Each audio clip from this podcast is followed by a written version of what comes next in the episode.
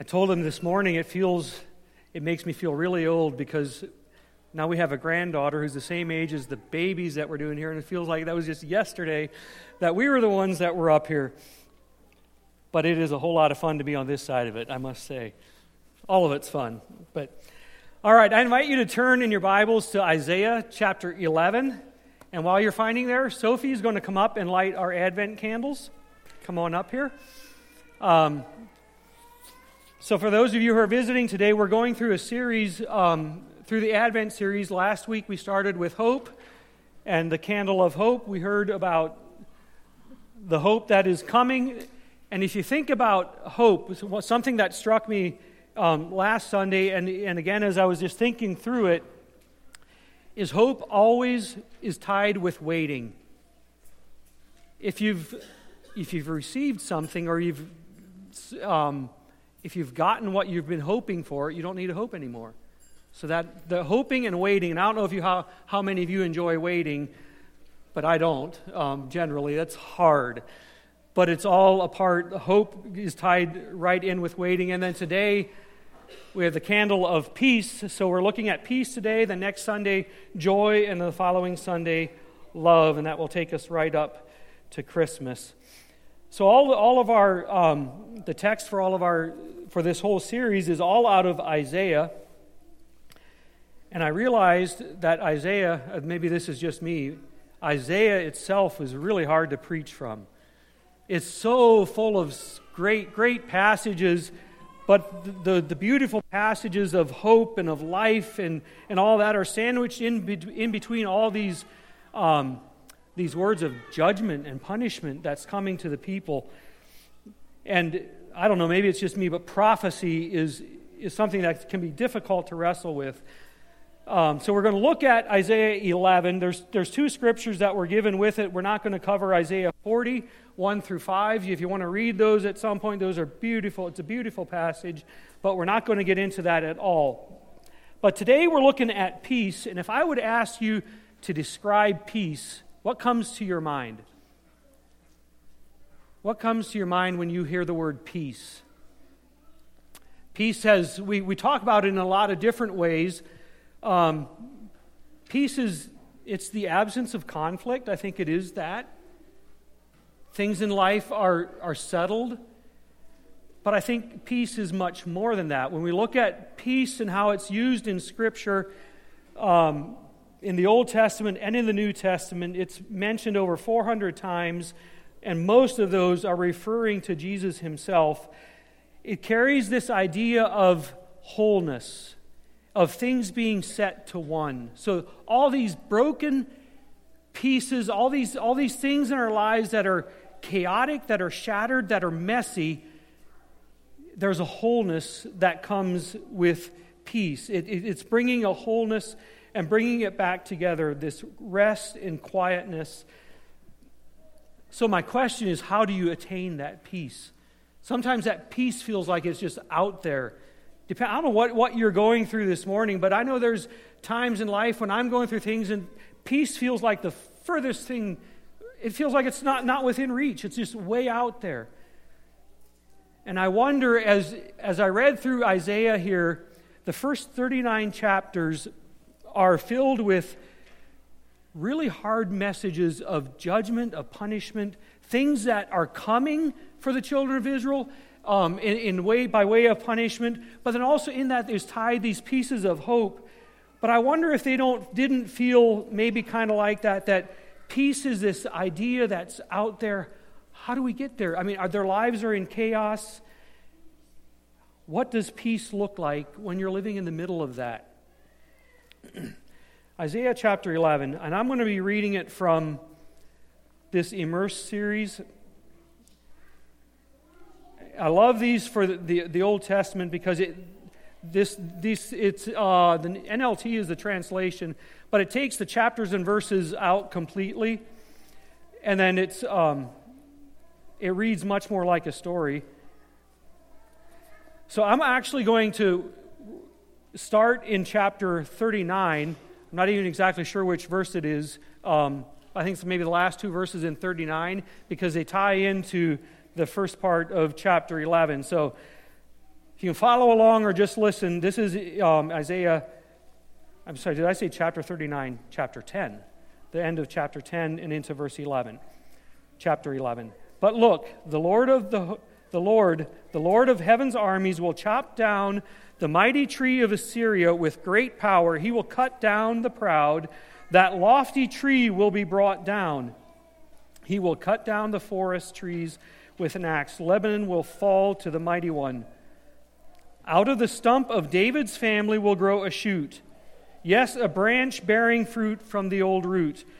The Spirit of the Lord will rest on him the Spirit of wisdom and understanding, the Spirit of counsel and might, the Spirit of knowledge and the fear of the Lord. He will delight in obeying the Lord. He will not judge by appearance, nor make a decision based on hearsay. He will give justice to the poor and make fair decisions for the exploited. The earth will shake at the force of his word, and one breath from his mouth will destroy the wicked. He will wear righteousness like a belt and truth like an undergarment. In that day, the wolf will live and the lamb will live together. The leopard will lie down with the baby goat. The calf and the yearling will be safe with the lion, and a child will lead them all. The cow will graze near the bear, the cub and the calf will lie down together. The lion will eat hay like a cow. A baby will play near, safely near the hole of a cobra. Yes, a little child will put its hand in the nest of deadly snakes without harm. Nothing will hurt or destroy in all my holy mountain, for as the waters fill the sea, so the earth will be filled with people who know the Lord. So Isaiah is pointing the people forward to something something that they're not going to see for a very long time yet. So I just want to uh, maybe do this a little bit differently. I just want to point out a couple things in the passage and then come back and, and bring a couple of applications, if I can, to the passage here. Um, but I do, I do want to start in verse 1 of chapter 11. This shoot, I think other translations uh, say that comes out of the stump of Jesse. And this shoot, obviously, I think we're aware, is referring to Jesus, the coming of Jesus the king who's going to come and establish a kingdom of peace. But how will that king come to establish this kingdom of peace? How is Jesus going to come to establish his kingdom? And I think we recognize this shoot does not have a whole lot of strength, does not have a whole lot of power. That, I wanted to read the end of chapter 10 there because it points, it's talking about these, these trees that God is going to cut down. It's this judgment that he's bringing to Assyria. But Assyria, um, the trees that he's talking about are these cedar trees. These cedar trees in Scripture are used to, to depict strength, elegance. Um, they're used to describe power and luxury. If you read through, I think it's Ezekiel, um, it talks about how, how the, the cedar trees, the cedars of Lebanon, and then actually, like David and Solomon, they imported the cedars of Lebanon for their palaces. So there was, there was so many, so much of strength and power of the like worldly power tied to the imagery of the, the cedar tree. And it says those are cut down and then there's this stump from the root of Jesse, and out of that grows this little shoot. And there's a kingdom that is built. That, that there, there's a strength, there's a power that lies within that little shoot that seems so flimsy and weak. There's a strength and a kingdom that is built on that.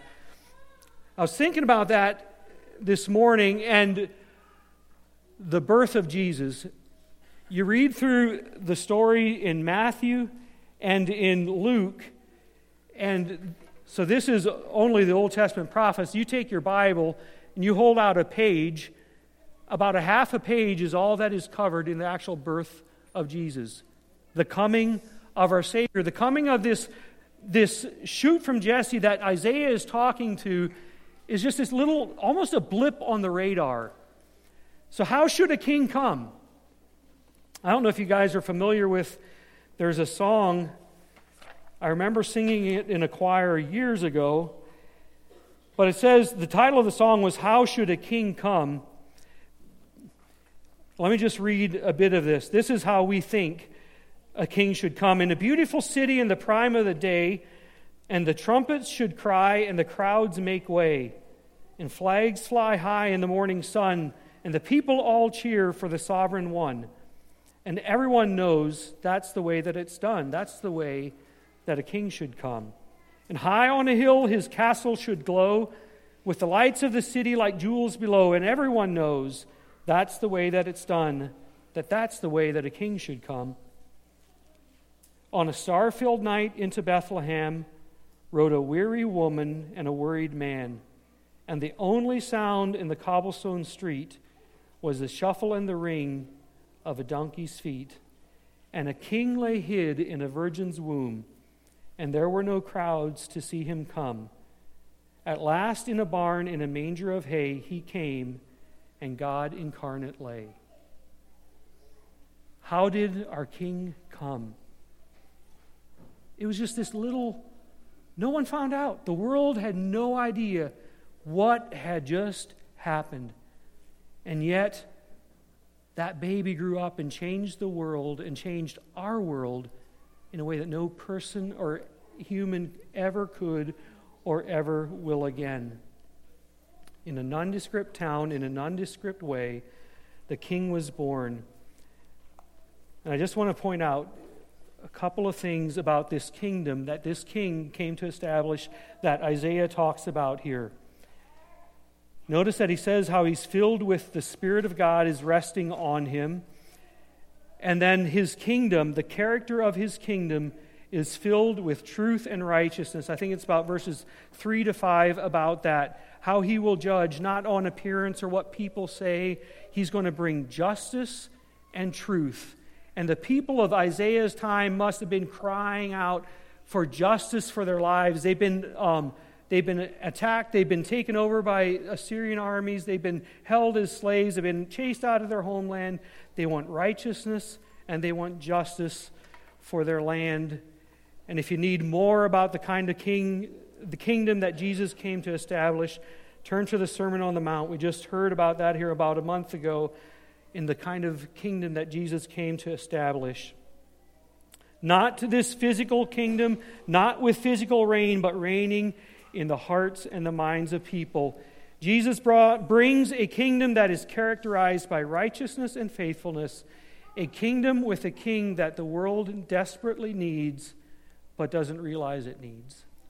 And so Jesus was born in this little town, nondescript, and people missed him coming.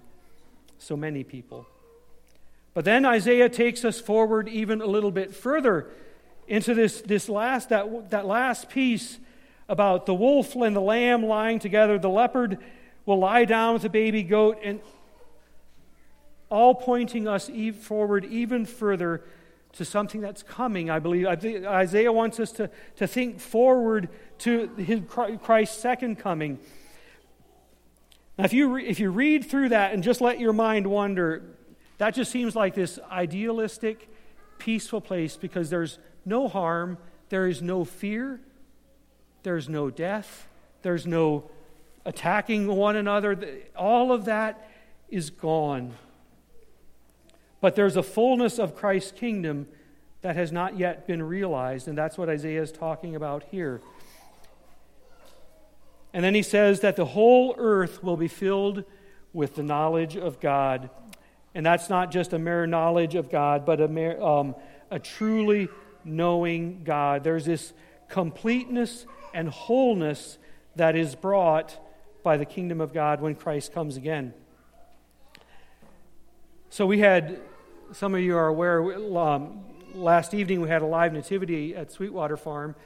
And so yesterday morning, Isaac and I made a trip um, to this, this guy down, down south of here that has a little, had an old McDonald's farm. He's just got about every critter you can, you can have or imagine. I was like, oh man, that's my dream. That'd be so much fun. But when we left there, we were, somehow we got on this discussion about having all these different kinds of animals and whatnot, and even having like a predator, like a lion or a bear, raising a bear from little on up, and having this big bear. Would this bear ever turn on you? It was like I had, I had to think of this passage because this passage talks about you can you can sit with the bear, no fear, no worries. But if I were to raise a bear now, from even from a cub on up, at some point in time, you'd you, there, there's always this thing in the back of my mind: is that thing going to turn on me? Is it is that is it going to something going to snap and something's going to change? And and what and I don't know what that that doesn't really have anything to do with this, other than my imagination was running wild here for a little bit.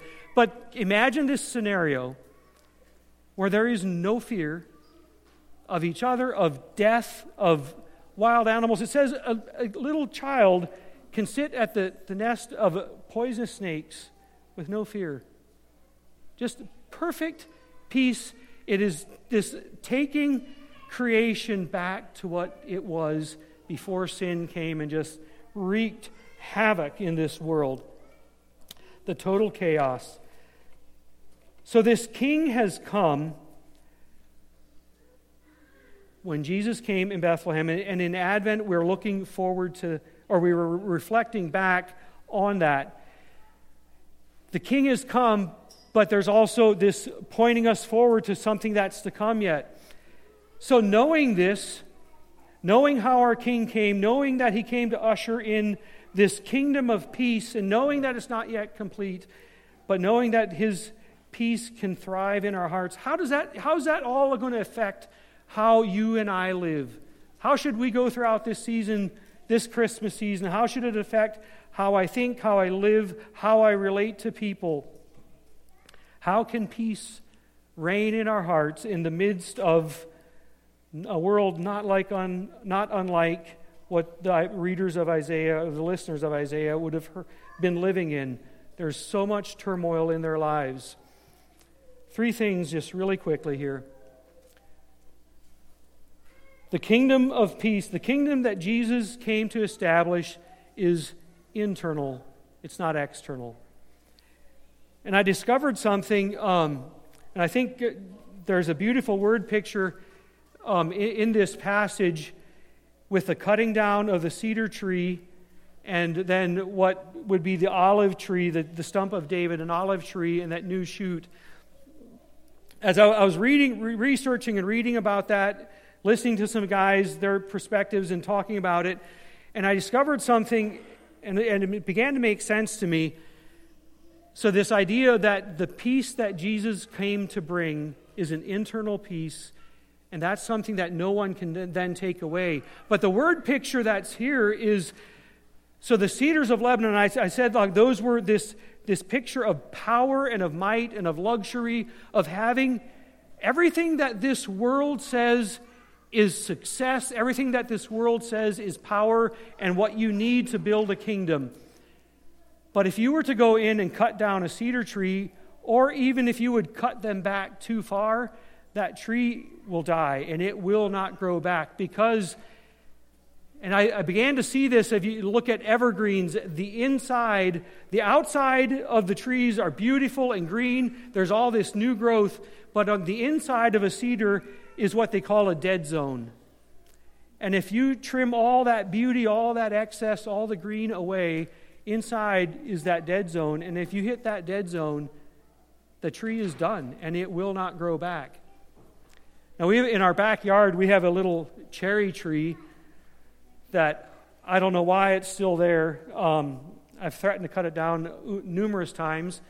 I never have, and it's been it's been destroyed. I don't know how many times, but I had this idea of you take an okay. So let me let me tell you this: an olive tree. You cut down an olive tree, there's new shoots that come. New shoots grow. There's actually an olive an olive tree in Israel today that is thought to be 4,000 years old, because you can cut down an olive tree and it will grow new shoots, and they just and they continue to produce over and over and over and over and over again because if you look at the bark of an olive tree, it looks it's ugly, actually. It's really ugly and it looks dead.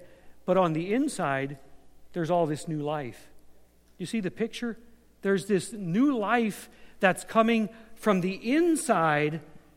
The outside might not look like it's that great and majestic, but on the inside, there's this new life that keeps giving and keeps giving and keeps giving over and over and over again. But that little cherry tree, that thing's been knocked over, it's been broken off at least two or three times, and it just keeps growing right back. And I, it was like, is it the same idea with this, um, with the kingdom that Jesus came to build? It can be, we can be hammered and, um, what are the words that Paul uses? We can be, we can be hit from every side, from every angle in life that we experience day to day, and yet on the inside, there's this new life and there's this rest that we find because we have this peace that it can't be taken away because it's an internal peace. It's not dependent on external circumstances. So you can cut us down, and yet new life is going to spring forth. And secondly, is that new that peace, true peace, is found in a person, not in our circumstances. True peace is found in a person. When we seek peace, when I'm trying to find a place of peace, I, I look for this place where I have control over the circumstances in life, I can control over um, the things that, that may come or may not come. But even when we have this sense of control, it's nothing more than an illusion of peace. True peace is only found in the person of Jesus Christ. I found this quote somewhere, I'm not sure who it was from, but says, Peace is not the absence of something, but it is the presence of someone. So that something that maybe we might think needs to be absent can be fear, turmoil, death, destruction. We talked about this morning. Um, Wayne actually mentioned a friend, a friend who has cancer was given anywhere from three days to two months to live and you have all those things that, that oh, they, just, they can just tear us down. They, our circumstances can feel like they're out of control. And yet, he can live in peace because he knows that this isn't the end of the story. He knows there's a final chapter to be written. Micah 5 says this And he shall stand and shepherd his flock in the strength of the Lord, in the majesty of the name of the Lord his God, and they shall dwell secure for now he shall be great to the ends of the earth, and he shall be their peace. Notice that the peace is found in a person, not in his circumstances. And then lastly, is that something we probably don't talk about near enough. But one day the king is going to come back and he's going to set all things straight. One day we're going to experience what Isaiah was talking about in this lion laying down with the lamb, that kind of peace, inward, outward, everywhere. Everything is going to be set back to right, which is the exact definition of peace being set to right. There's this wholeness that's coming. And so, talking about Jesus and Him coming back and setting all things right, C.S. Lewis said this He says, Aim at heaven and you will get earth thrown in. But if you aim at earth, you will get neither. I've heard people say that we can be so heavenly minded that we're no earthly good. But if we know the end of the story, we know the last chapter that's been written, we know that one day he's coming back. So think of the, the people that Isaiah is writing to. Isaiah is writing to them about this kingdom that's going to come and the, all the hope, all the peace, the joy, the love that's going to come with this kingdom. And yet, this is written 700 plus years before Jesus ever comes. They sat, they waited and waited and waited, but they looked forward with hope.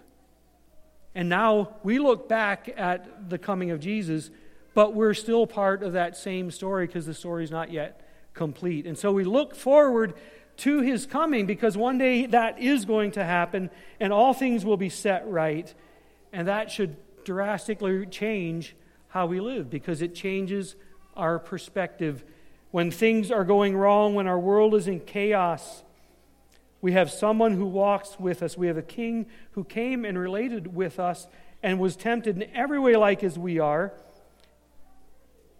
But we know then he's also coming back and he will set all things straight.